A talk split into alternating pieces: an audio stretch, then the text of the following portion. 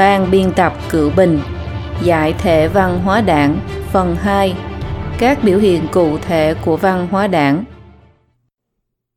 Chương 5 Biểu hiện thường thấy của văn hóa đảng trong tuyên truyền. Phần hạ. Phần 3 phải nghe lời đảng đi theo đảng. Trong tuyên truyền Trung Cộng không chỉ muốn người ta tin rằng không có đảng Cộng sản thì không có nước Trung Quốc mới, khiến họ vô cùng biết ơn đảng. Cũng không chỉ muốn người ta phải coi đảng như người thân thiết nhất, khiến họ tràn đầy tình thân với đảng, nó còn muốn biến người dân thành công cụ phục tùng, khiến họ nhất cử nhất động phải nghe theo nó, đi theo nó, phục vụ cho mục tiêu chính trị của nó. Mục 1. Thủ đoạn tuyên truyền hai mặt Để đạt được mục đích khiến người dân phải nghe lời đảng đi theo đảng, Trung Cộng đã dùng thủ đoạn vừa đóng vai phản diện vừa đóng vai chính diện. Trong thời kỳ vận động chính trị nó đóng vai phản diện, còn bình thường nó đóng vai chính diện. Vai phản diện chính là phê bình đã kích đối với những người có tư tưởng độc lập, sau đó chuyển thành bài học giáo huấn về phản diện để giáo dục dân chúng, khiến họ vì quá sợ hãi mà không thể không đi theo đảng. Mỗi cuộc vận động chính trị, vận động chính phong của Trung Cộng đều là những cuộc thanh trừng tàn khốc những người không trung thành với nó, đồng thời nó không ngừng gia tăng cảm giác khủng bố của người dân, khiến người dân phải luôn ghi tâm khắc cốt rằng không nghe lời đảng, không đi theo đảng thì sẽ không được yên ổn. Trong định nghĩa của Trung Cộng, chỉ có người biết nghe lời đảng, đồng lòng nhất trí với đảng thì mới thuộc về nhân dân, thuộc về nhóm đa số ủng hộ đảng. Nếu không, sẽ thuộc về phần tử lạc hậu bị phê phán, thậm chí thuộc về nhóm thiểu số bị đả kích. Suốt hai mươi mấy năm nay, Trung Cộng luôn phê phán cái gọi là tự do hóa của giai cấp tư sản, cũng là vì nó không thể chịu được tư tưởng độc lập và lựa chọn tự do của người dân, bởi điều đó ắt sẽ dẫn đến việc người dân có thể không nghe lời đảng, không đi theo đảng. Mặt khác, Trung Cộng cũng rất giỏi đóng vai chính diện, nó làm cái gọi là tuyên truyền chính diện. Nghe lời đảng đi theo đảng trở thành nội dung tuyên truyền chủ đạo ở khắp mọi nơi, từ việc tăng bốc thủ lĩnh đảng, vận động thần thánh hóa đảng, tăng bốc sự lãnh đạo, phương châm chính sách và cái gọi là thành tích của Trung Cộng, đến việc giáo dục đảng tính, dựng nên những tấm gương điển hình, khuôn mẫu vân vân. Tăng bốc thủ lãnh đảng chính là để thần thánh hóa đảng. Mục đích căn bản nhất là để duy trì sự thống trị của Trung Cộng, lôi kéo người ta nghe lời đảng đi theo đảng. Mao được tăng bốc thành vị lãnh tụ vĩ đại, người thầy vĩ đại, thống soái vĩ đại, người lãnh đạo vĩ đại. Một câu hơn cả vàng câu, mỗi câu đều là chân lý. Người dân tất nhiên chỉ cần nghe lời là được. Thời đó mỗi người đều có một quyển sách Hồng Bảo Thư. Ai ai cũng phải nghe lời Mao Chủ tịch, trở thành người chiến sĩ giỏi của Mao Chủ tịch. Cho dù Mao đã phạm nhiều lỗi lầm nghiêm trọng, trực tiếp gây ra nạn đói lớn nhất trong lịch sử nhân loại vào cuối thập niên 50, đầu thập niên 60, Đại hội tổng kết năm 1962 của Trung Cộng vẫn khoác lác không biết ngượng rằng trong thời gian khó khăn chúng ta càng phải dựa dẫm và tin tưởng vào sự lãnh đạo của đảng, sự lãnh đạo của Trung ương, sự lãnh đạo của Mao Chủ tịch. Có như vậy, chúng ta mới càng dễ khắc phục khó khăn. Sau Mao còn có Chủ tịch Hoa Quốc Phong, lãnh tụ anh Minh, sau đó là Tổng công trình sư Đặng Tiểu Bình, đến cả Giang Trạch Dân cũng được tân bốc là người dẫn đường kế thừa quá khứ mở ra tương lai. Sau sự ra đời của thuyết tam đại biểu, Bộ trưởng Bộ Tuyên truyền kêu gọi phải cố gắng hết sức để thấm nhuần tư tưởng quan trọng của thuyết tam đại biểu vào người dân, trở thành kim chỉ nam hành động cho quảng đài cán bộ quần chúng, trở thành kim chỉ nam căn bản cho các công việc của chúng ta. Thế nên ở một vài vùng nông thôn trên các bức tường đột nhiên xuất hiện các biểu ngữ lớn, dùng thuyết tam đại biểu để chỉ đạo công việc giết mộ của chúng ta. Nghe lời đảng đi theo đảng còn bị cố định bằng hình thức pháp luật. Hiến pháp vốn là pháp luật căn bản của một quốc gia, nhưng Trung Cộng lại đưa thêm câu giữ vững sự lãnh đạo của đảng Cộng sản vào trong đó, yêu cầu người ta khi tham gia và thảo luận chính trị nhất thiết không được động tới sự lãnh đạo của đảng. Ngoài ra, mỗi đại hội lớn của Trung Cộng đều được tuyên truyền thành đại hội đoàn kết, đại hội thắng lợi. Mỗi hội nghị của Trung Cộng người ta đều nêu cao tinh thần lĩnh hội sâu sắc, chăm chỉ học tập, quán triệt thực thi, từ đó có thể nghe lời đảng đi theo đảng tốt hơn. Đồng thời Trung Cộng còn định kỳ thực hiện cái gọi là giáo dục đảng tính, cưỡng ép đảng viên học tập các loại văn kiện của đảng, viết báo cáo tư tưởng, để đảm bảo tư tưởng của người ta phải nhất trí với đảng, tư tưởng đúng đắn, kiên quyết phục tùng sự lãnh đạo của đảng, Câu này đã trở thành ngôn từ điển hình trong báo cáo của đảng. Ngoài thân thánh hóa bản thân, Trung Cộng còn liên tục xây dựng nên các gương điển hình. Nó tuyên truyền rằng nghe lời đảng đi theo đảng có thể đưa đến thắng lợi cách mạng, cải thiện đời sống nhân dân vân vân, nhằm tô vẽ cho bộ mặt của nó, lừa gạt để lấy được lòng tin của người dân. Như nhân vật điển hình Lôi Phong được Trung Cộng hết lời ca ngợi, cuối cùng còn nhấn mạnh rằng anh ta kiên trì nghe lời đảng, suốt đời đi theo đảng. Đảng hô hào làm nông nghiệp trên quy mô lớn, Lôi Phong liền chủ động xin làm nông dân. Đảng hô hào cần tăng cường sản xuất công nghiệp, anh ta lập tức bỏ nhà đi làm công nhân. Đảng hô hào thanh niên gia nhập quân đội, anh ta lại nhập ngũ. Làm bưu đề tặng anh ta, đọc sách của Mao Chủ tịch, nghe lời của Mao Chủ tịch, làm theo chỉ thị của Mao Chủ tịch, trở thành người chiến sĩ giỏi của Mao Chủ tịch. Tuyên truyền ca ngợi lôi phong, học theo tấm gương lôi phong, cũng có nghĩa là yêu cầu người ta phải nghe lời đảng, đi theo đảng giống như anh ta. Khi dựng nên các tấm gương điển hình như Tiêu Dụ Lộc, Khổng Phùng Xăm, Trung Cộng cũng không quên đề cập đến tư tưởng chủ đạo, nghe lời đảng đi theo đảng.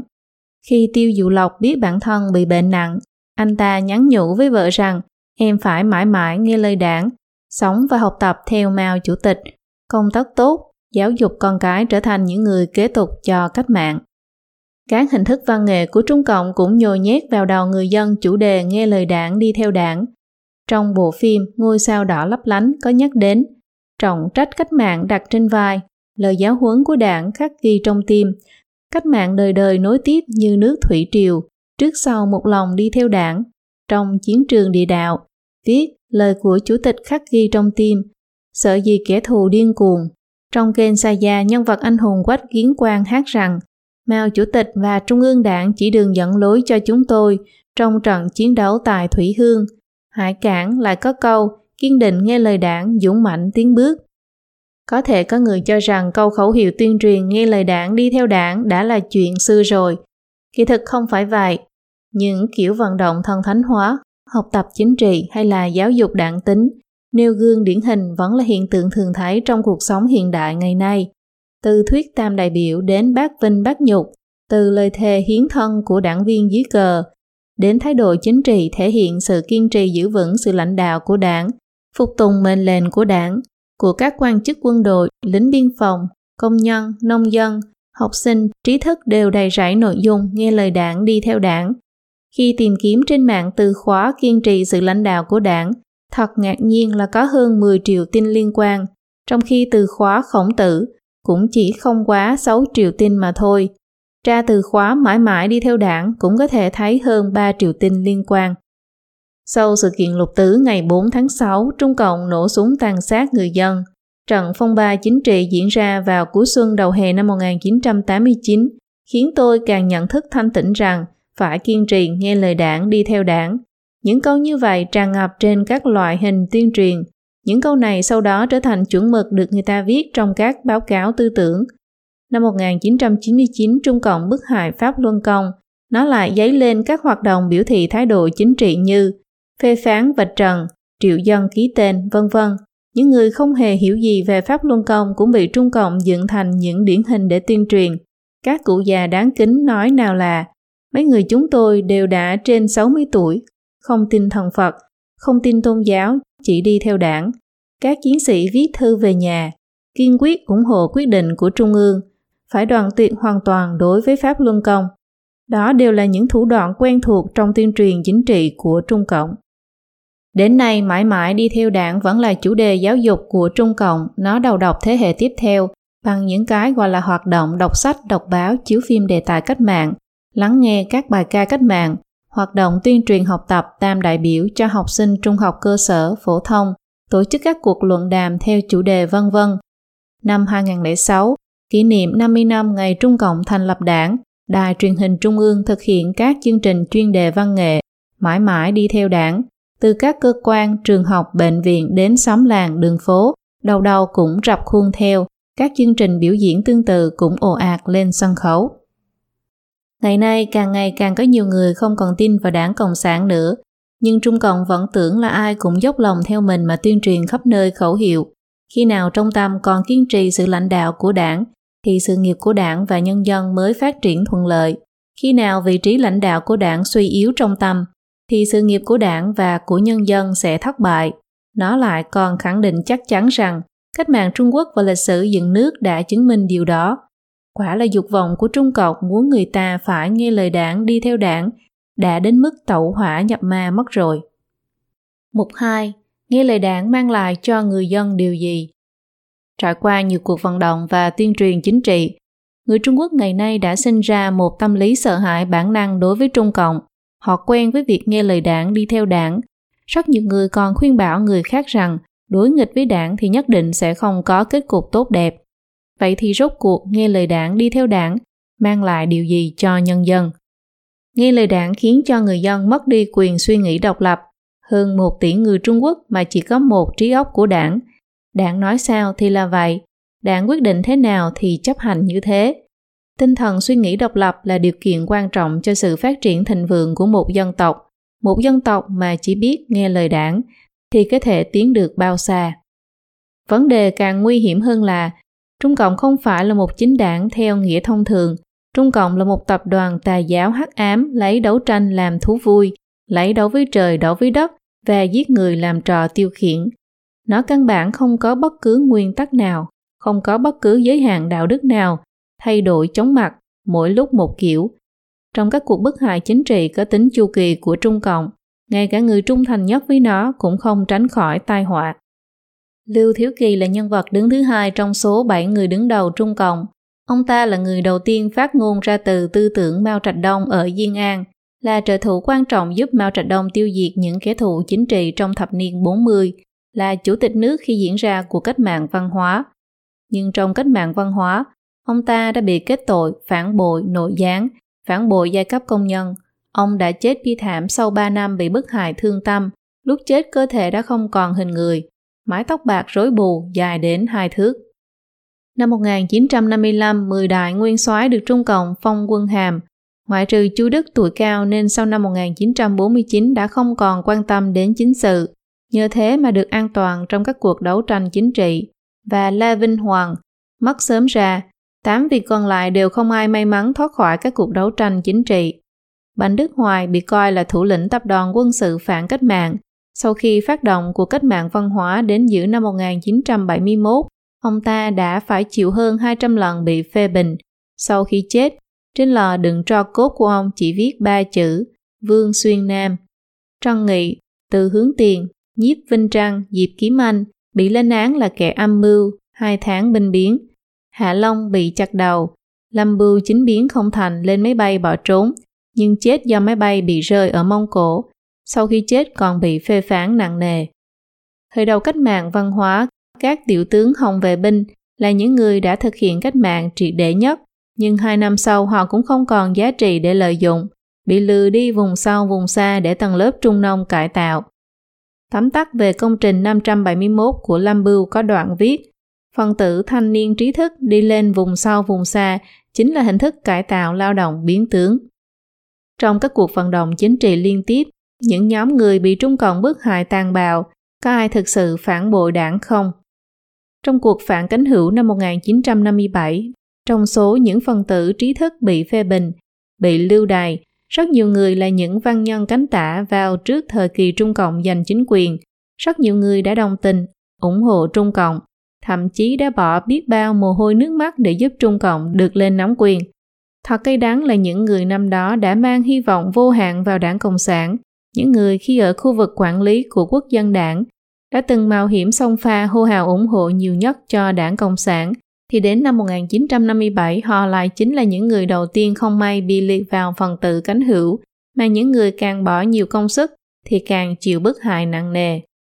Những người theo đảng Dân Chủ như Trương Nại Khí, Trương Bá Quân, La Long Cơ, Trữ An Bình, Vương Tạo Thời, nhà giáo dục Tương Nam Tường, Giang Long Cơ, nhà văn Ba Kim, Ngải Thanh, Điền Hán, Đinh Linh, Triệu Thụ Lý, Lan Nghiễm Bân, Khang Trạc, Dương Mạc, học giả Dương Hiến Trân, Tiễn Bá Tán, Lữ Trấn Vũ, Lương Tư Thành, Mã Liên Lương, Hề Khiếu Bá, Chu Tính Phương, Thượng Tiểu Vân, Nghiêm Phượng Anh, vân vân đều phải chịu bức hại.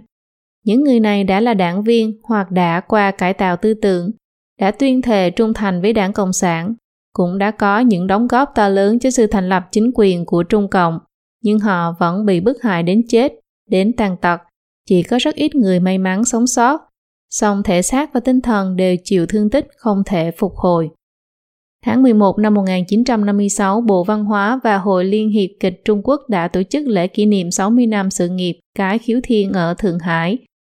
Điền Hán đại diện cho Bộ Văn hóa trao tặng giải thưởng danh dự cho Cái Khiếu Thiên và đã phát biểu bài học tập nghệ thuật biểu diễn trác tuyệt của nhà nghệ thuật Cái Khiếu Thiên. Cái Khiếu Thiên đã cảm động nói, Người sinh ra tôi là cha mẹ, nhưng người hiểu tôi là đảng Cộng sản. Năm 1966, cách mạng văn hóa bùng phát, cái khiếu thiên bị đám đông hung bạo lôi đi bêu đầu ngoài đường. Đầu tiên bị đánh gãy chân, rồi bị ném vào thùng phân tiếp tục đi bêu đầu. Cái khiếu thiên lúc đó đã ngoài 60 tuổi không thể chịu được sự nhục nhã. Mấy lần cố leo ra khỏi xe chở phân, lần nào cũng bị đám quần chúng điên cuồng hất trở lại. Vị vũ sư nổi tiếng khắp Nam Bắc ấy đã bị tra tấn như vậy đến chết giữa thanh thiên bạch nhật. Nhà văn Lão Xá phục tùng đảng về chính trị, luôn giữ tư thái là theo sát đảng. Sau năm 1949, ông ta sáng tác một loạt tác phẩm như Râu rồng, Xuân Hoa Thu Thực, Đội xung kích thanh niên, Hồng Đại Viện và một gia đình đại biểu ca ngợi công lao của chính quyền Trung Cộng. Ngày 23 tháng 8 năm 1966, Lão Xá lúc đó là Chủ tịch Hội Liên hiệp Văn học Nghệ thuật đã bị Hồng Vệ Binh bắt giữ cùng với nhà văn Tiêu Quân, Lạc Tăng Cơ, nghệ thuật gia Tuần Hệ Sinh, vân vân. Bọn họ đều bị cạo trọc đầu, bắt đeo nhãn hiệu phân tử xấu, phản động, đầu trâu mặt ngựa, bị đổ mực lên đầu. Hồng vệ binh cưỡng ép họ quỳ xung quanh đống lửa đốt các đồ hóa trang, sách vở của họ, chịu lễ rửa tội bằng ngọn lửa cách mạng. Chúng dùng đạo cụ và dây da bọc đồng để đánh họ. Riêng lão xá bị Hội Liên hiệp Văn học Nghệ thuật thành phố đưa về, nhưng chờ đợi ông lại là một trận đánh đập tàn nhẫn khác. Lão xá hét lớn rằng mình yêu đảng, yêu chủ nghĩa xã hội, đổi lại là những trận đánh càng điên cuồng hơn. Ngày hôm sau, lão xá tự trầm mình ở hồ Thái Bình. Những khẩu hiệu chống tham nhũng, chống mua quan bán chức trong phong trào học sinh năm 1989 hoàn toàn mang thái độ hợp tác và khuyên nhủ đối với chính quyền. Học sinh và dân chúng đã đồng lòng kiên trì theo nguyên tắc hòa bình, lý trí, phi bạo lực. Thậm chí thủ lĩnh đại diện cho học sinh còn quỳ rất lâu trước đại lễ đường nhân dân khi gửi đơn thỉnh nguyện. Ngày 23 tháng 5, đội duy trì trật tự học sinh còn đưa ba đối tượng đã phá tượng Mao tại quảng trường Thiên an Môn đến giao nộp cho cảnh sát. Mười ngày sau, quân đội Trung Cộng vẫn đang áp đẫm máu ở Thiên An Môn. Trong thời gian Đảng Cộng sản biểu diễn trò hề này, có hai sự kiện nhỏ có ý nghĩa rất sâu sắc. Trong cuộc vận động phản cánh hữu để tự cứu mình, các phần tử trí thức đã gắng sức biểu hiện bản thân rất tích cực, có tinh thần cách mạng, luôn dựa vào đảng. Nhưng đảng đã đặt ra chỉ tiêu, dù họ biểu hiện tốt thế nào cũng không giải quyết được vấn đề. Ngày 11 tháng 10 năm 1957, Đại hội Trung ương Đoàn Thanh niên Bắc Kinh tổ chức phê bình Hội Nhà văn Thanh niên. Một nhà văn đứng lên đọc một bài phê phán rất gay gắt.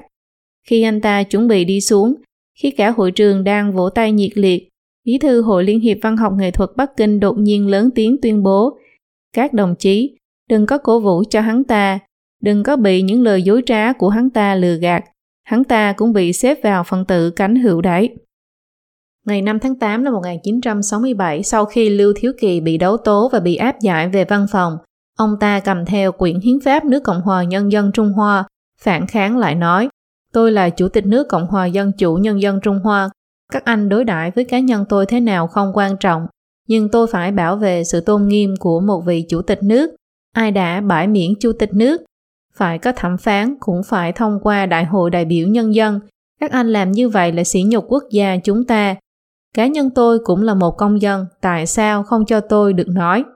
Hiến pháp bảo vệ quyền lợi thân thể của công dân không bị xâm phạm, người phá hoại hiến pháp sẽ phải chịu những chế tài pháp luật nghiêm trọng. Đáng tiếc là Lưu Thiếu Kỳ đến bây giờ mới nghĩ đến việc bảo vệ hiến pháp. Sau khi Trung Cộng giành được quyền lực, nó đã tổ chức biết bao nhiêu cuộc vận động chính trị, bức hại biết bao nhiêu con người, là nhân vật đứng thứ hai của Trung Cộng. Lưu Thiếu Kỳ khó mà chối bỏ được tội trạng. Khi ông ta nghe lời đảng mà đã kết người khác thì không nói đến bảo vệ hiến pháp, vậy mà khi bản thân mình bị đấu tố mới nghĩ đến hiến pháp. Phàm là người nghe lời đảng, đi theo đảng đều không có kết cục tốt đẹp. Đây là điều tất yếu. Thứ nhất, Trung Cộng được thành lập dựa trên đấu tranh và nó cũng duy trì sự thống trị bằng đấu tranh, cái máy nghiền thịt cách mạng. Một khi đã khởi động thì không dễ dàng dừng lại được. Trong quá trình đó, mỗi người đều phải trở thành nạn nhân của nó. Chỉ là thời gian sớm hay muộn mà thôi. Trung Cộng rất giỏi kích động các nhóm quần chúng đấu tranh lẫn nhau. Nói trắng ra, nhóm bị kích động chỉ là công cụ để Trung Cộng lợi dụng. Sau khi lợi dụng xong, bị Trung Cộng nhẹ thì tiện tay ném đi, nặng thì đã đảo đấu tố hoặc giết người diệt khẩu, làm con dê thế tội cho nó. Do đó, hại người lúc đầu, hại mình về sau là số mệnh chung của nhóm người này. Có một câu chuyện về đạo lý này là tự làm tự chịu. Thư ngưỡng đã thay đổi pháp luật của nước Tần. Sau khi Tần Lý Công chết, ông ta bị buộc phải sống lưu vong. Một lần ông muốn lưu lại một quán trọ. Chủ quán trọ từ chối. Nói theo pháp luật của thương quân, quán trọ nào nhận khách mà không chứng minh được thân phận thì chủ quán sẽ bị trừng phạt. Hình phạt nặng nề mà thương ưởng ban hành cuối cùng đã hại chính ông ta. Người Trung Quốc thường có câu chuyển đá tự rơi vào chân mình. Đây chính là hiện tượng cơ chế đấu tranh phản lại người phát động đấu tranh. Hai ví dụ trên đây là bằng chứng sinh động cho hiện tượng này. Thứ hai, Trung Cộng cần phải xây dựng chế độ độc tài một đảng. Mọi lợi ích của đảng viên, bao gồm cả lợi ích của người lãnh đạo tối cao đều phải phục tùng lợi ích của đảng. Do đó, nó có thể tùy ý lựa chọn đối tượng bị đả kích bất cứ cá nhân hay đoàn thể nào uy hiếp hoặc bị Trung Cộng cho là uy hiếp đến chế độ một đảng của nó thì đều bị trấn áp và thanh trừng. Cho dù không có kẻ thù nhưng cứ đến một thời gian nhất định, Trung Cộng sẽ tạo ra một kẻ thù, gợi lại những ký ức của người dân về sự khủng bố, từ đó củng cố quyền lực của nó.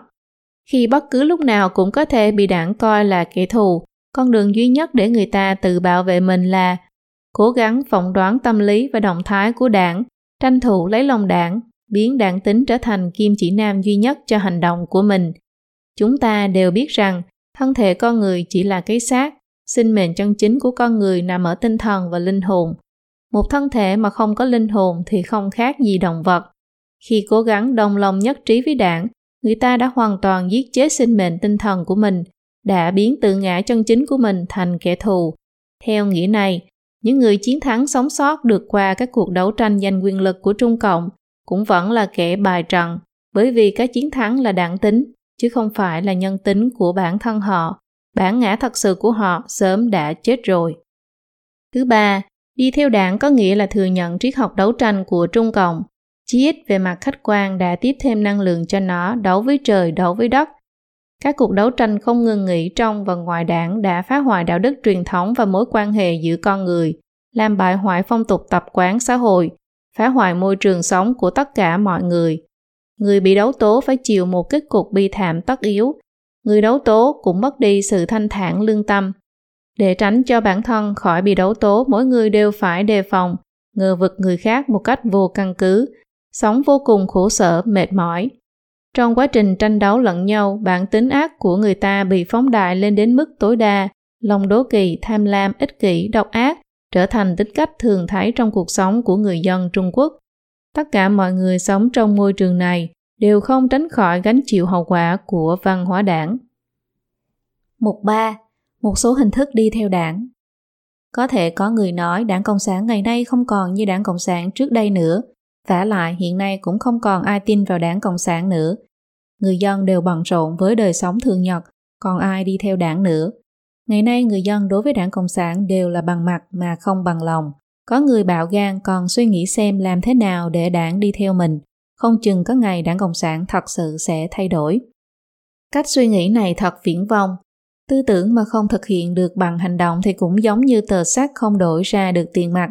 Bản thân nó chẳng có giá trị gì, Đảng Cộng sản chẳng hề sợ người ta chửi rủa nó trên bàn rượu hay chửi thầm trong nhật ký, bởi vì tuy việc ngăn cấm tự do ngôn luận có thể cướp đoạt của người ta quyền được nói nhỏ trong phòng kín hay oán trách trong lòng, nhưng có quyền được nói nhỏ trong phòng kín hay oán trách trong lòng cũng không có nghĩa là bạn có quyền tự do ngôn luận. Bởi vì những lời nói không được công khai trước mặt mọi người thì không thể trở thành hành động lớn, cũng không thể gây ảnh hưởng lớn tới cuộc sống hiện tại chúng ta hãy cùng phân tích xem hiện nay người Trung Quốc những ai vẫn còn đi theo đảng. Công khai đi theo đảng Một số người tuy hiểu rất rõ bản chất của Trung Cộng là tà giáo lưu manh, nhưng vì lợi ích cá nhân nên thuận theo sự tà ác của đảng. Đảng cũng lợi dụng tâm địa lòng lan dạ sói của những người này để củng cố địa vị của nó. Những người này là cùng một dục với Trung Cộng, cấu kết với nó làm việc xấu. Họ là những tay sai tà ác nhất của đảng. Đi theo đảng một cách mê muội, Trung Cộng khởi nghiệp dựa trên bạo lực và dối trá, nó không chỉ lừa dối kẻ thù, quần chúng nhân dân, xã hội quốc tế, đến người của nó cũng bị lừa dối. Rất nhiều người vì bị lừa dối mà gia nhập Trung Cộng, đến nay vẫn còn u mê trong những lời giả dối của Trung Cộng mà không thể tự mình thoát ra được. Những người này thuộc vào nhóm những người đi theo đảng một cách mê muội, chiếm số lượng không nhỏ ở Trung Quốc. Bất đắc dĩ phải đi theo đảng.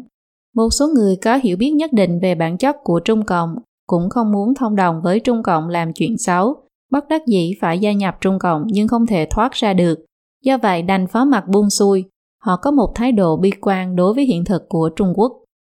Tưởng rằng mình không đi theo đảng, một số người tưởng rằng đã hiểu rõ bản chất của đảng, nhân việc chính sách của đảng tạm thời cũng có lợi cho mình.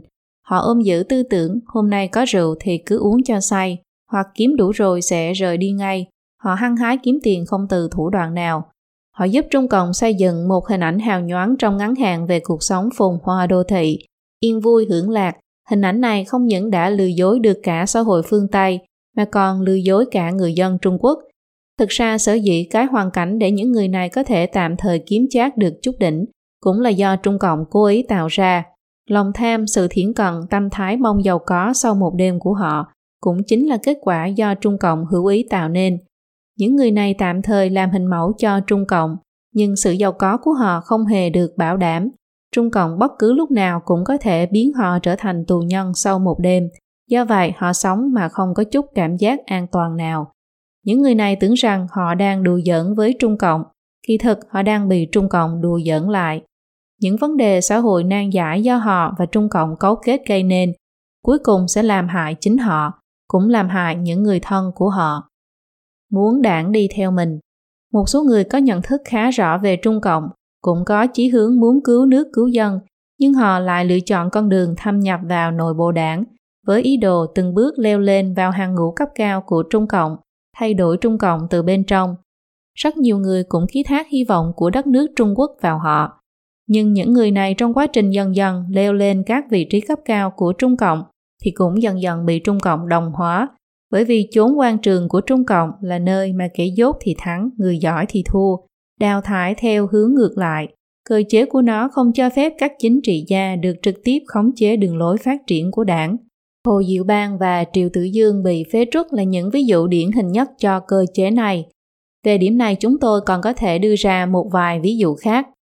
Từ năm 1959 đến năm 1962, Trung Quốc xảy ra nạn đói khủng khiếp. Tỉnh An Huy có số người chết đói lên đến 7 triệu người. Một tai họa nghiêm trọng đến như vậy ở tỉnh An Huy, nguyên nhân là Tăng Hy Thánh, lúc đó là bí thư tỉnh An Huy đã kiên quyết đi theo đảng. Sau đó năm 1962, Tăng Hy Thánh lại được kiêm nhiệm chức bí thư tỉnh Sơn Đông. Trong nạn đói năm đó, tỉnh Sơn Đông có 9 triệu người chết đói. Tăng Hy Thánh vì đi theo đảng mà khiến hàng triệu người chết đói, khiến nhân dân vô cùng căm phẫn, đối mặt với nguy cơ bị xử bắn. Nhưng do ông ta kiên trì đi theo con đường của Mao Trạch Đông, nên Mao tuyên bố ông ta là người tốt và bảo vệ ông ta. Tăng Hy Thánh có một trợ lý tên là Trương Khải Phàm là phó bí thư tỉnh An Huy. Năm 1959 nghe nói ở vùng nông thôn có nhiều người chết đói, ông liền xuống huyện Vô Vi điều tra. Huyện Vô Vi là một kho thóc của cả nước, một huyện rất lớn với 1,4 triệu dân, mà lúc đó thành phố Vu Hồ cũng chỉ có 300.000 dân. Khi Trương Khải Phàm xuống điều tra, thì đã có 900.000 dân chết đói. Trương Khải Phàm bức rất lương tâm quyết định giải tán nhà ăn công cộng, mở kho phát lương thực cứu sống 500.000 dân. Nhưng Trương lại bị Tăng Hy Thánh bắt giữ, bị còng tay xích chân. Mao Trạch Đông quy kết Trương Khải Phàm là phần tử chủ nghĩa cơ hội cánh hữu, bị kết án 20 năm.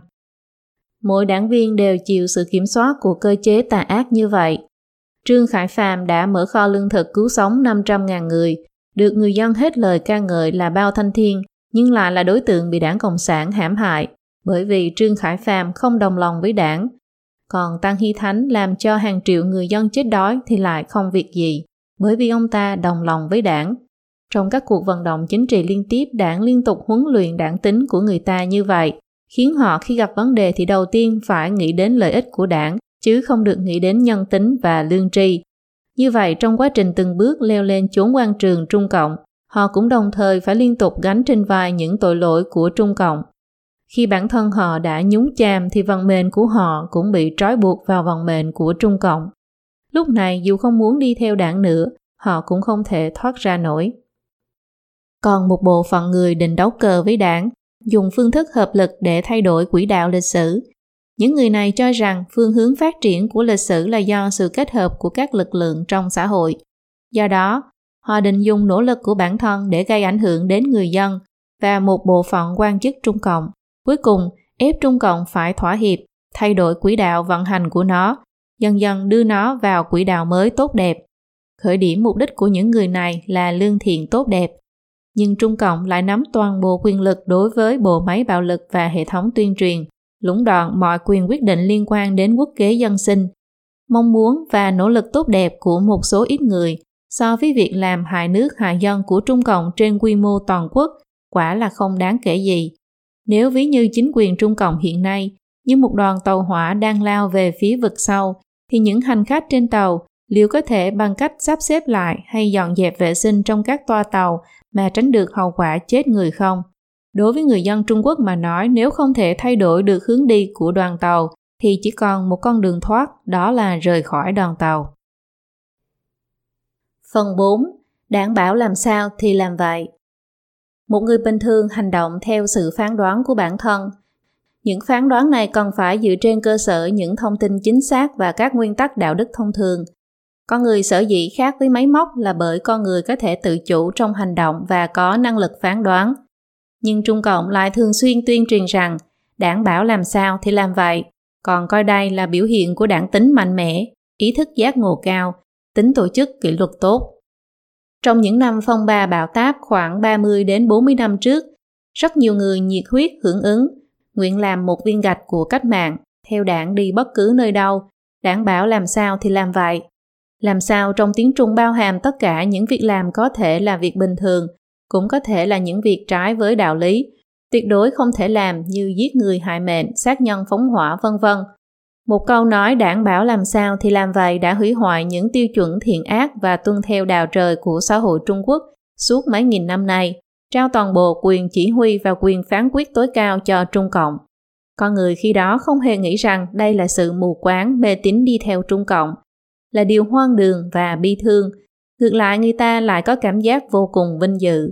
Những người nghe và tin theo lời tuyên truyền đảng bảo làm sao thì làm vậy, luôn song pha hàng đầu trong các cuộc đấu tranh giai cấp, bức hại chính gia đình, hàng xóm, bạn bè, đồng nghiệp của mình, hay đấu với trời đấu với đất, hủy hoại thiên nhiên hay tối giác người khác.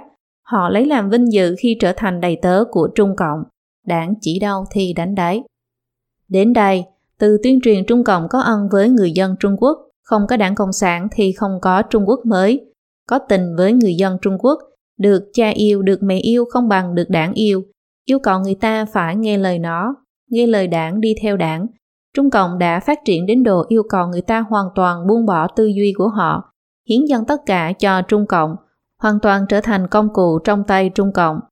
Trong cuộc vận động Bảo Tiên, giữ gìn hoạt động giáo dục tiên tiến của đảng viên mấy năm gần đây, Trung Cộng không chỉ muốn đảng bảo làm sao thì phải làm vậy, mà còn muốn đảng không bảo làm thì không được làm.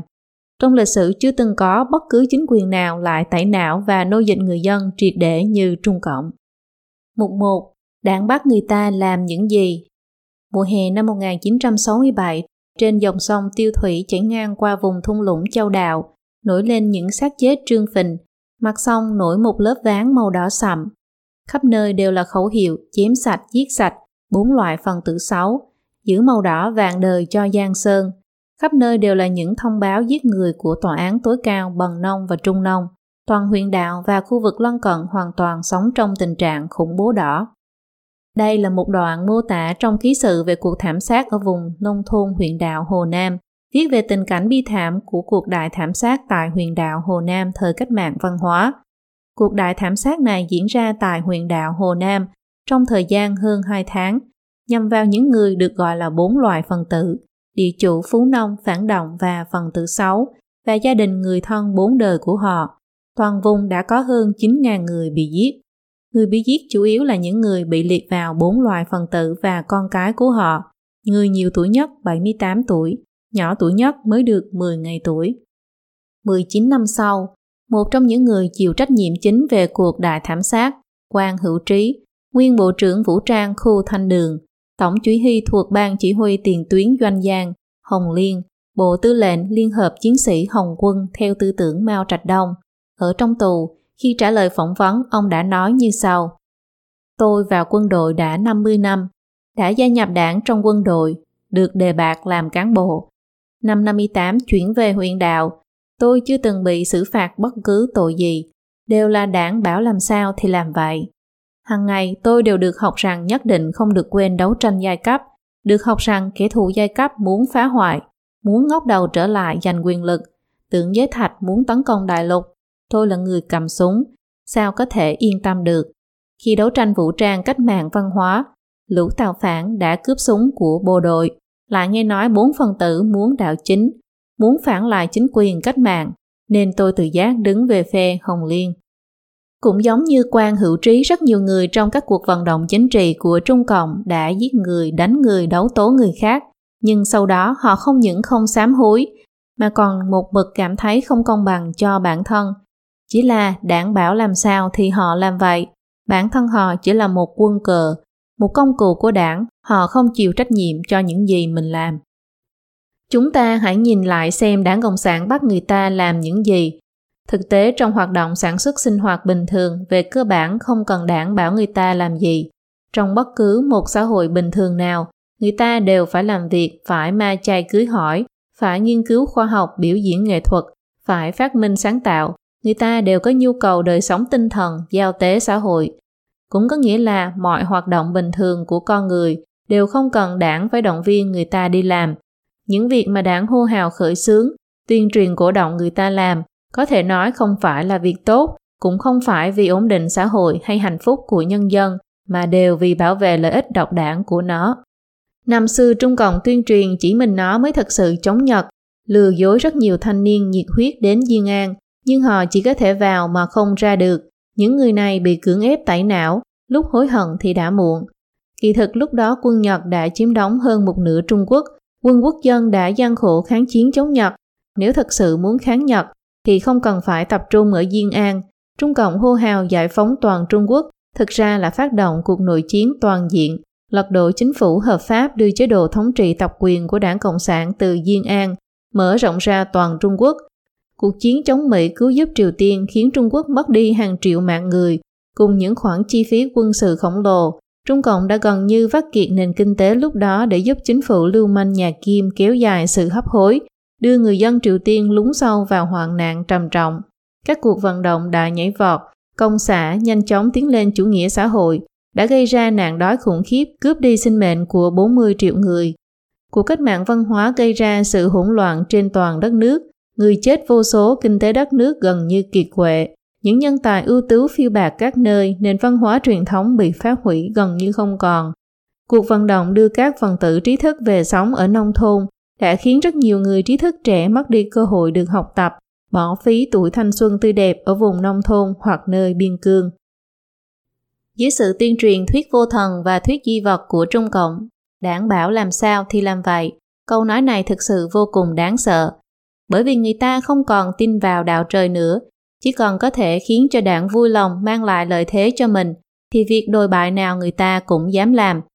Ví dụ điển hình nhất hiện nay là cuộc bức hại đối với Pháp Luân Công. Rất nhiều cảnh sát lấy chính sách bức hại làm cái cớ, nói rằng đó là do cấp trên chỉ đạo, do đó ra tay đánh đập các học viên Pháp Luân Công, thậm chí tra tấn người ta đến chết, còn cấu kết với các bác sĩ mất hết nhân tính để mổ cướp nội tạng sống của các học viên Pháp Luân Công. Mô hình khoáng sản phẩm và xí nghiệp nông thôn được coi là hai sáng kiến tiên phong của nông dân Trung Quốc, thực ra đều là kết quả của việc Trung Cộng lơi lỏng quản lý. người dân tự biết rõ nhất làm thế nào để quản lý cuộc sống tốt. Khi Trung Cộng không làm gì thì chính là lúc người dân được sống tốt nhất. Trung Cộng hãy động tay vào việc gì thì chắc chắn gây tai họa cho dân. Lịch sử hơn 50 năm qua đã chứng minh một chân lý đơn giản như vậy. Mục 2. Các công cụ phục tùng phục vụ cho mục đích gì? Trung Cộng không những trắng trợn hô hào người dân đảm bảo làm sao thì làm vậy, lợi dụng nhiệt huyết chính trị bị kích động và các phương thức tẩy não khiến người ta cam tâm tình nguyện chịu sự lừa gạt, khống chế và chỉ huy của nó. Nó còn thường xuyên sử dụng các thủ đoạn lừa gạt, dùng những lý do nghe có vẻ quang minh chính đại như thuận theo đại cục vì lợi ích của nhân dân để khiến người ta tin rằng những việc đảng bảo làm không phải là những việc bỉ ổi và tà ác, cho dù là sát nhân phóng hỏa, dù là tự mình hại mình thì cũng đều vì sự nghiệp vĩ đại của đảng. Lý luận công cụ phục tùng của Trung Cộng lừa gạt người ta ở chỗ, Trung Cộng đồng thời cũng khẳng định nó có những phẩm chất chí công vô tư, chăm chỉ tích cực, đặt lợi ích tập thể lên trên, chịu đựng khổ cực. Cũng chính vì vậy khi có người chỉ ra rằng Trung Cộng phá hoại đạo đức truyền thống, khiến cho đạo đức toàn xã hội trượt dốc, rất nhiều người không hiểu nổi. Trung Cộng dường như rất chú trọng xây dựng đạo đức, còn đưa ra một loạt những lý luận kiểu như đạo đức xã hội chủ nghĩa, đạo đức chủ nghĩa cộng sản, tu dưỡng đạo đức của người đảng viên, 8 điều vinh, 8 điều nhục, phát động phong trào học theo lôi phong, học theo tiêu dụ lộc, học theo khổng phùng xăm, hiện tượng này giải thích thế nào? Suy nghĩ một chút chúng ta không khó phát hiện rằng kiểu phương thức tư duy này khiến người ta trở nên mơ hồ khi phân biệt giữa mục tiêu đạo đức và thái độ làm việc. Nếu một sự việc bản thân nó là tốt, vậy thì thái độ chăm chỉ, chân thành, tiết kiệm của người thực hiện sẽ khởi tác dụng tốt. Ngược lại, nếu một sự việc bản thân nó là xấu, thì những phẩm chất này cũng sẽ làm tăng mức độ tà ác của nó. Một tên trộm còn cù, thật thà, hiển nhiên là đáng sợ hơn một tên trộm lười nhác. một tên khủng bố khiêm tốn học hỏi, từ đó nắm vững những kỹ thuật cao chắc chắn sẽ đáng sợ hơn một tên khủng bố có kỹ thuật tầm thường. Khi cả xã hội bị lôi cuốn theo một công việc có mục đích tà ác, thì việc chăm chỉ nghe lời để làm tốt công việc đó còn đáng sợ hơn sự lười biếng tiêu cực.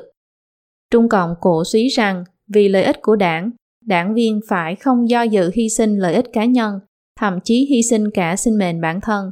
Đây mới chính là biểu hiện cao nhất của đạo đức chủ nghĩa cộng sản, là biểu hiện cao nhất của tính nguyên tắc trong chính đảng của giai cấp vô sản, là biểu hiện cao nhất của ý thức chân chính của giai cấp vô sản. Đảng viên không nên có mục tiêu cá nhân độc lập, xa rời lợi ích của đảng. Rất dễ nhận thấy đạo đức, khái niệm vinh dụng do đảng đề xướng trên bề mặt thì tương đồng với luân lý đạo đức truyền thống, còn về bản chất vẫn để bảo vệ chế độ chuyên chế độc đảng của Trung Cộng. Mọi người đều rất quen thuộc với câu chuyện trống đánh xuôi kèn thổi ngược. Một người muốn đi đến nước sở, cho dù anh ta có một con ngựa chạy rất nhanh, có đầy đủ tiền đi đường, có một người đánh xe có bản lĩnh cao cường, nhưng nếu anh ta đi nhầm hướng thì vĩnh viễn cũng không đến được nước sở. Vả lại trong hoàn cảnh đó, ngựa của anh ta càng tốt, tiền đi đường càng nhiều, người đánh xe ngựa càng tài giỏi, thì chỉ có thể khiến anh ta đi càng ngày càng xa nước sở mà thôi. Khi người ta nghe lời đảng, toàn tùy làm việc cho đảng giúp đảng lừa gạt người dân, bức hại người dân, khi họ ca ngợi công đức của Trung Cộng, tô son trác phấn cho nó, chẳng phải là đang dốc sức giúp đỡ Trung Cộng đưa xã hội Trung Quốc đến bờ vực thẳm nhanh hơn hay sao? Mục 3. Biểu hiện ngày nay của đảng bảo làm sao thì làm vậy. Người Trung Quốc ngày nay càng ngày càng trở nên coi trọng hiện thực, không còn tin vào chủ nghĩa cộng sản nữa. Họ càng không muốn tin theo bất cứ chủ nghĩa hay tín ngưỡng nào. Vậy nên Trung Cộng bắt đầu chuyển sang một khía cạnh khác của câu khẩu hiệu đảng bảo làm sao thì làm vậy. Đó là đảng không bảo làm thì không được làm, có nghĩa là không được làm những gì mà đảng không thích. Câu nói mà người dân thường nghe nhất là sự việc này Trung ương đã quyết định như vậy rồi, không cho làm thì đừng có làm. Một cách lặng lẽ kín đáo, Trung Cộng đã vạch ra những giới hạn mà đảng cho người ta được làm, khởi nghiệp, kiếm tiền, làm giàu trong một đêm, chơi cổ phiếu, ăn ngon, cuộc sống hiện đại, thời thượng, giới trí thức, tinh anh, xe hơi, bất động sản, giải trí, nghỉ ngơi, chuyện phím, phiên kích dục, ngoại tình, mê hoặc sắc tình, vân vân. Đảng cho phép người ta tự do hưởng thụ cuộc sống vật chất, khuyến khích người ta phóng túng dục vọng, thỏa sức cờ bạc, rượu chè, trai gái. Xã hội Trung Quốc ngày nay về mặt này rất tự do. Rất nhiều cán bộ Trung Cộng cũng theo kịp thời đại, lấy mình làm gương. Có thể rất nhiều người bối rối không hiểu vì sao, càng chống hữu bại lại càng hữu bại. Kỳ thực xét một cách nghiêm túc, sự hữu bại đó hoàn toàn nằm trong phạm vi, đảng bảo làm sao thì làm vậy. Nếu như đảng thật sự không cho phép hữu bại, không tạo thuận lợi và đặc quyền cho đảng viên và cán bộ, thì ai còn muốn bán sinh mệnh của mình cho đảng Cộng sản nữa. Bản thân Trung Cộng đã không còn cách nào để duy trì nữa rồi. Nhưng có một điểm khác biệt, làm bậy thì được, còn những việc đảng không cho làm thì không được làm. Những việc đó là không được đề xuất ý kiến với đảng, bàn luận về cải cách chính trị, nhưng không được cải cách thật, không được nghiên cứu nghiêm túc về những vấn đề xã hội, càng không được có cách nhìn khác về sự thống trị của đảng. Nếu thoái đảng hoặc bảo người khác thoái đảng, thì đảng càng không cho phép làm. Ngày nay khi phe Cộng sản đã sụp đổ, người ta đều xem thường chủ nghĩa Cộng sản. Để duy trì sự thống trị của mình, Trung Cộng lại càng phất cao ngọn cờ đảng Cộng sản độc tài. Dưới sự thống trị của đảng, các vấn đề xã hội ngày càng trở nên gây gắt. Trên lệch giàu nghèo lớn, chi phí khám bệnh đắt đỏ, học phí đắt đỏ, mua nhà đắt đỏ, tìm việc khó khăn, điều kiện phúc lợi xã hội yếu kém, tham nhũng hoàn hành, đạo đức bại hoại, ô nhiễm môi trường, không có dân chủ, người dân không có quyền lên tiếng, trật tự trị an kém, khiêu dâm, đánh bạc, hút hít ma túy tràn lan, không tuân theo pháp luật, ngăn chặn quyền khiếu nại của người dân. Những vấn đề này chỉ Trung Cộng mới có thể đề cập, còn với cá nhân thì không được quyền nói đến, không cho phép viết ra tìm kiếm công bố truyền bá, vì bị coi là chứa tiết lộ bí mật quốc gia, uy hiếp sự an toàn của quốc gia, các nội dung khác mà pháp luật cấm. Nếu người ta muốn nỗ lực giải quyết những vấn đề xã hội này hoặc bảo vệ quyền lợi cơ bản của bản thân khi bị xâm phạm, vậy thì nhất định là việc mà đảng không cho làm. Mục 4. Hậu quả tất yếu phải chịu. Trung Cộng phát động các cuộc vận động chính trị không có định kỳ. Mỗi cuộc vận động đều là một thảm họa lớn. Sở dĩ nó có thể phát động những cuộc vận động này là do người dân không dựa vào năng lực phán đoán của bản thân mà lại tư duy theo kiểu đảng bảo sao thì làm vậy. Đảng bảo sao thì làm vậy có nghĩa là một lòng đi theo triết học đấu tranh của đảng, tiếp năng lượng cho đảng đấu với trời đấu với đất, hoàn thành mục tiêu thống trị của Trung Cộng. Người ta theo Trung Cộng giết người, thế nên hàng triệu địa chủ, nhà tư bản, phần tử trí thức phải chịu đầu rơi máu chảy. Người ta theo Trung Cộng làm đại nhảy vọt, thế nên mấy chục triệu người chết đói.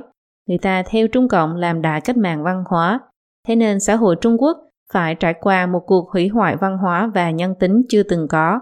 Người ta vào hùa với nó tiêu diệt Pháp Luân Công, thế nên dân tộc Trung Hoa đã xảy ra một thảm kịch bức hại tín ngưỡng chưa từng có trong lịch sử. Từ việc địa chủ cùng con cái của họ bị diệt trừ tận gốc, moi tim ăn thịt, Trương Chí Tân bị cắt yết hầu, Chủ tịch nước Lưu Thiếu Kỳ không qua xét xử theo trình tự pháp luật, bị giam giữ bức hại đến chết, cho đến việc các học viên Pháp Luân Công bị mổ cướp nội tạng sống, còn còn thêm bao nhiêu bài học giáo huấn nữa mới khiến người ta thoát khỏi sự đầu độc của những lời tuyên truyền của Trung Cộng, đảng bảo sao thì làm vậy, khiến họ tỉnh ngộ không theo Trung Cộng làm điều ác nữa. Khi bị trói buộc bởi câu đảng bảo sao thì làm vậy, mọi người dân Trung Quốc đều trở thành người bị hại. Những ai càng gắn bó với Trung Cộng thì càng bị hại nặng nề. Trung Cộng gọi những vùng nghèo khó là cũ thiểu biên bần, vùng căn cứ cũ, vùng dân tộc thiểu số, vùng biên giới, vùng nghèo khó. Cũ chính là chỉ những vùng căn cứ địa cách mạng ở nông thôn, nơi mà Trung Cộng đã được thành lập. Trung Cộng có thể giành được chính quyền, phần lớn là nhờ công lao của những người nông dân đã quyên góp tiền của, lương thực, hiến dân sinh mệnh của họ cho nó. Trần Nghị từng nói chiến dịch hoài hải thắng lợi là nhờ sự hỗ trợ hiệu quả của quần chúng nhân dân. Sau khi giành chính quyền, Trung Cộng không những không đền ơn đáp nghĩa, nỗ lực giúp đỡ người nông dân thoát nghèo, nó còn chưa bao giờ nương tay thu các loại phí của nông dân. Không chỉ dùng chế độ hộ khẩu để trói buộc người nông dân trên mảnh đất quê nhà, hiện nay nó còn cưỡng ép họ rời bỏ mảnh đất của tổ tiên, thu lại rồi bán với giá cao cho các nhà đầu tư bất động sản. Ở Trung Quốc hiện nay, phần lớn các khu vực khó khăn đều đã từng là căn cứ địa cách mạng cũ. Mấy chục năm đã qua, nhưng những khu vực này vẫn còn nghèo hơn cả thời trước khi Trung Cộng lên nắm quyền. Tỉnh Thiểm Bắc là căn cứ địa cách mạng cũ của Trung Cộng. Lương thực của vùng Thiểm Bắc đã cứu sống Đảng Cộng sản Trung Quốc. Trung ương của Trung Cộng đã cư trú ở Thiểm Bắc hơn 10 năm. Cây cối bị chặt hết, cỏ bị nhổ sạch, gạo bị ăn hết, nhân lực bị sử dụng hết, người dân Thiểm Bắc đã hy sinh rất nhiều cho Trung Cộng. Sau ngày cải cách, ở Thiểm Bắc lại phát hiện ra có trữ lượng tài nguyên lớn. Trung Cộng lại đăng biển hiệu vùng tài nguyên quốc gia và cho tiến hành khai thác trên quy mô lớn. Tài nguyên khai thác được đưa sang vùng khác. Toàn bộ tiền bán tài nguyên đều vào túi của các xí nghiệp Trung Cộng. Người dân khu vực này vẫn tiếp tục bị Trung Cộng bóc lột. Trung Cộng tự xưng là đội quân tiên phong của giai cấp công nhân. Khi giành chính quyền, nó lại lợi dụng công nhân để tiến hành cuộc vận động công nhân, đấu tranh vũ trang. Khi phản hữu, nó để cho công nhân được nói là lực lượng hậu thuẫn kiên cường cho phản cánh hữu. Thời cách mạng văn hóa, nó lại tổ chức đội công nhân tuyên truyền để công nhân thu dọn mớ bồng bông. Trấn áp cuộc vận động ngũ tứ cũng dựa vào công nhân làm đội công nhân duy trì trật tự. Trong phong trào học sinh năm 1989, nó lại lôi kéo công nhân vào để họ bảo vệ sự thống trị của Trung Cộng. Sau khi Trung Cộng thành lập, để có thể lôi kéo công nhân đi theo đảng, trở thành công cụ đấu tranh của đảng, có thể cống hiến sức lao động cho đảng, nó đã từng trao cho công nhân Trung Quốc bát cơm sắt, công việc ổn định, phúc lợi xã hội và địa vị chính trị xã hội. Do đó, sau ngày cải cách mở cửa, một bộ phận người trở nên giàu có. Đây là chỉ những thái tử đảng, còn chỗ quan chức, quan chức, lãnh đạo, cốt cán tinh Anh. Tổ chức nghiên cứu về giới quan chức Trung Cộng tiết lộ rằng những người đảm nhận các chức vụ chủ yếu trong năm lĩnh vực lớn là tài chính, ngoại thương, khai khoáng xây dựng, chứng khoán phần lớn đều là con cháu của các cán bộ cấp cao.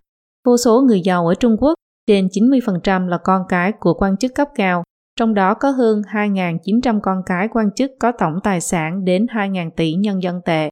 Còn những người công nhân đã từng theo đảng bảo làm sao thì làm vậy, đổ bao mồ hôi, hiến dân cả tuổi thanh xuân cho đảng, những tưởng rằng cả cuộc đời đều có thể nhận được bát cơm sắt, nhưng lại bị đảng vứt bỏ không chút thương xót, còn tặng cho một danh từ rất mỹ miều là rời vọng gác, nghĩa là thất nghiệp. Các doanh nghiệp nhà nước có hàng chục triệu công nhân thất nghiệp, khi mất đi việc làm, họ cũng đồng thời mất hết toàn bộ phúc lợi xã hội mà đơn vị cung cấp, bao gồm nhà ở, giáo dục, bảo hiểm y tế, lương hưu, vân vân. Không chỉ vậy, hy vọng của người công nhân vào thế hệ tiếp theo cũng bị phá tan. Một gia đình công nhân không cách nào trả nổi tiền học phí học đại học cho con cái, có nghĩa là họ khó mà chu cấp được cho đến khi con cái tốt nghiệp. Con cái của công nhân không có chỗ dựa, cũng rất khó tìm được công việc tốt.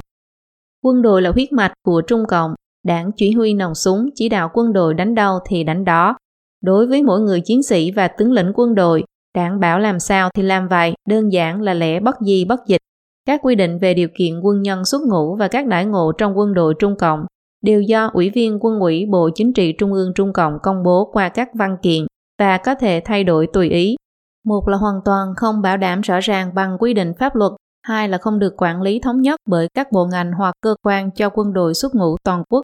Sau khi sử dụng họ xong, Trung Cộng tùy ý ném họ trở lại xã hội. Quân nhân xuất ngũ đi từ đâu thì trở về nơi đó, cơ bản không còn được hưởng tiếp đãi ngộ phúc lợi. Thương binh cũng không còn chỗ dựa, đến Trung ương đảng để khiếu nại cũng không được giải quyết, gửi đơn tố cáo lên Bắc Kinh thì bị cấp trên trả lại, còn bị quan chức địa phương khinh thường nói là một đống giấy vùng, có tố cáo lên Liên Hợp Quốc cũng vô dụng. Những người lính già đã từng tham gia cuộc chiến chống Mỹ cứu giúp Triều Tiên. Ngoài những người có thể ở lại quân đội, những người trở thành liệt sĩ thì cuộc sống của người thân gia đình họ không hề được Trung Cộng quan tâm. Những người bị thương tật vẫn còn sống thì đa phần trở về nông thôn sống cuộc sống khốn khó đầy chán nản, cảnh tuổi già lạnh lẽo cô đơn. Những người bị bắt làm tù nhân sau khi trở về nước thì 20-30 năm sau không cất đầu lên được. Trong cuộc chiến tranh Việt Nam, những người năm đó được phong làm anh hùng can đảm, công thần số 1. Giờ đây không được ai hỏi thăm những chiến sĩ và tướng lĩnh đã chết thì được trợ cấp duy nhất một lần khoản tiền từ 800 đến 1.000 tệ, tùy theo cấp bậc. Cuộc sống của gia đình họ không được ai quan tâm. Nghĩa trang liệt sĩ ở đèo Ma Lật, Vân Nam có chung cất 957 liệt sĩ hy sinh, trong đó có 300 liệt sĩ suốt 20 năm qua không có gia đình đến thăm, chủ yếu vì họ không có đủ tiền đi đường nên không đến được. Có một số người thân đến được nghĩa trang thì không còn tiền trở về nhà. Một biểu hiện ngày nay của khẩu hiệu đảm bảo làm sao thì làm vậy là truy cầu cuộc sống vật chất, vì Trung Cộng luôn mong người ta truy cầu lợi ích vật chất mà bỏ qua các quyền lợi khác.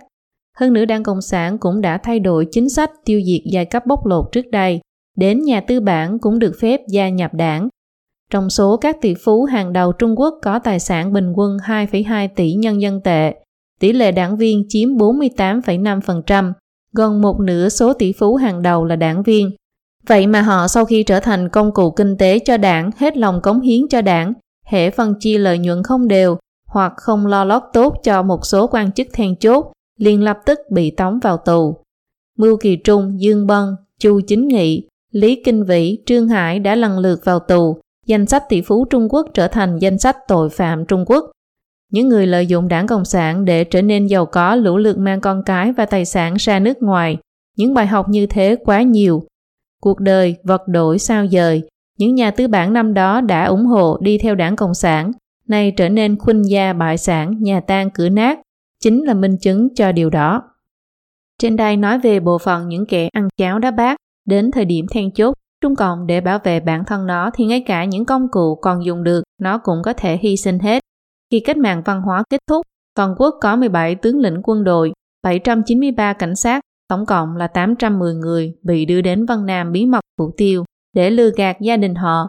Chúng gửi cho gia đình tờ thông báo hy sinh khi làm nhiệm vụ nhằm che giấu nội tình, giết người bịt miệng. Lúc đó Cục trưởng Cục Công an Bắc Kinh là Lưu Truyền Tân, trước khi bắt đầu bị điều tra đã lo sợ mà tự sát. Không chỉ vậy, Giang Trạch Dân cũng từng thông qua thân tín ở Mỹ để dò la ý tứ của Pháp Luân Công. Ông ta đề xuất rằng có thể làm giống thời cách mạng văn hóa là xử bắn một số cảnh sát đã đánh chết các học viên Pháp Luân Công để đền mạng. Đổi lại việc Pháp Luân Công sẽ không khởi tố ông ta, còn nói rằng có thể làm nghiêm túc hơn thời cách mạng văn hóa. Bao nhiêu học viên Pháp Luân Công chết thì có thể bắn chết bấy nhiêu cảnh sát. Vào mỗi giai đoạn lịch sử quan trọng, Trung Cộng đều biểu lộ đặc trưng của nó là vứt bỏ cái thiện theo cái ác. Nhưng Trung Cộng hành ác tất nhiên phải mượn tay của cá nhân đảng viên. Khi Trung Cộng sụp đổ thì người phải chịu hậu quả cho tội ác tất nhiên cũng là cá nhân đảng viên, cũng giống như việc Đức Quốc xã bài trận năm đó. Đối tượng bị đưa ra Nuremberg xét xử là các đảng viên đảng quốc xã. Cũng có nghĩa là những người lấy lý do là đảng bảo sao thì làm vậy, chỉ chấp hành mệnh lệnh, chấp hành nhiệm vụ để giúp đỡ Trung Cộng làm việc ác. Có thể hiện nay còn giữ được vào ô dù chính quyền Trung Cộng, tạm thời chưa bị đưa ra ánh sáng, nhưng sau khi Trung Cộng sụp đổ, thì mỗi người sẽ phải đối mặt với những chế tài pháp luật và những bản án chính nghĩa. Lúc đó thì chẳng còn ô dù của Trung Cộng để mà dự dẫm nữa. Không chỉ như vậy, bên trên tòa án của con người còn có tòa án của thiên thượng. Thiện hữu thiện báo, ác hữu ác báo, không thể dùng ý chí của con người để thay đổi quy luật tự nhiên. Trong văn hóa truyền thống Trung Quốc, đạo gia giảng, họa phúc đều do con người tự tạo ra, Phật gia giảng quan hệ nhân quả, thiện ác hữu báo như hình với bóng. Người ta làm gì thì bản thân đều phải gánh chịu hậu quả. Dân gian có câu, thiện hữu thiện báo, ác hữu ác báo, không phải không báo ngay, chỉ là chưa đến lúc. Từ xưa đến nay, ở cả phương Đông và phương Tây, những ví dụ về thiện ác hữu báo này nhiều không kể xiết. Nhìn lại lịch sử, những người đã trở thành công cụ của Trung Cộng, cho dù lúc đầu huy hoàng bao nhiêu, thì số phận cuối cùng đều rất thê lương, cô quạnh. Đây chẳng phải là thể hiện của thiên lý báo ứng sao. Con người luôn đồng thời tồn tại mặt thiện và mặt ác, đối mặt với sự lựa chọn lớn trong tâm người ta sẽ có sự đấu tranh giữa thiện và ác. Nhưng đối với những đảng viên đảng Cộng sản thì sự đấu tranh càng phức tạp hơn bởi vì mỗi đảng viên đều tồn tại hai nhân cách, đảng tính và nhân tính. Nghe lời đảng đi theo đảng, đảng bảo sao thì làm vậy. Các khẩu hiệu này đều là đàn áp tín ngưỡng, hủy diệt nhân tính vì lợi ích của chế độ độc tài Trung Cộng mà làm điều ác. Ngày nay khi tội ác của Trung Cộng đã ngày càng chồng chất, nó đang nhanh chóng đi đến diệt vong. Những người còn cố chấp nghe lời đảng đi theo đảng, đảng bảo sao thì làm vậy, kỳ thực chính là biểu hiện của sự vô trách nhiệm đối với bản thân mình giữ gìn mặt lương thiện trong nhân tính của con người, không để cho đảng chi phối hành động của bản thân, thoái xuất khỏi Trung Cộng, xóa sạch ẩn thú của văn hóa đảng trên thân thể, chúng ta mới có thể lựa chọn cho mình một tương lai tươi sáng.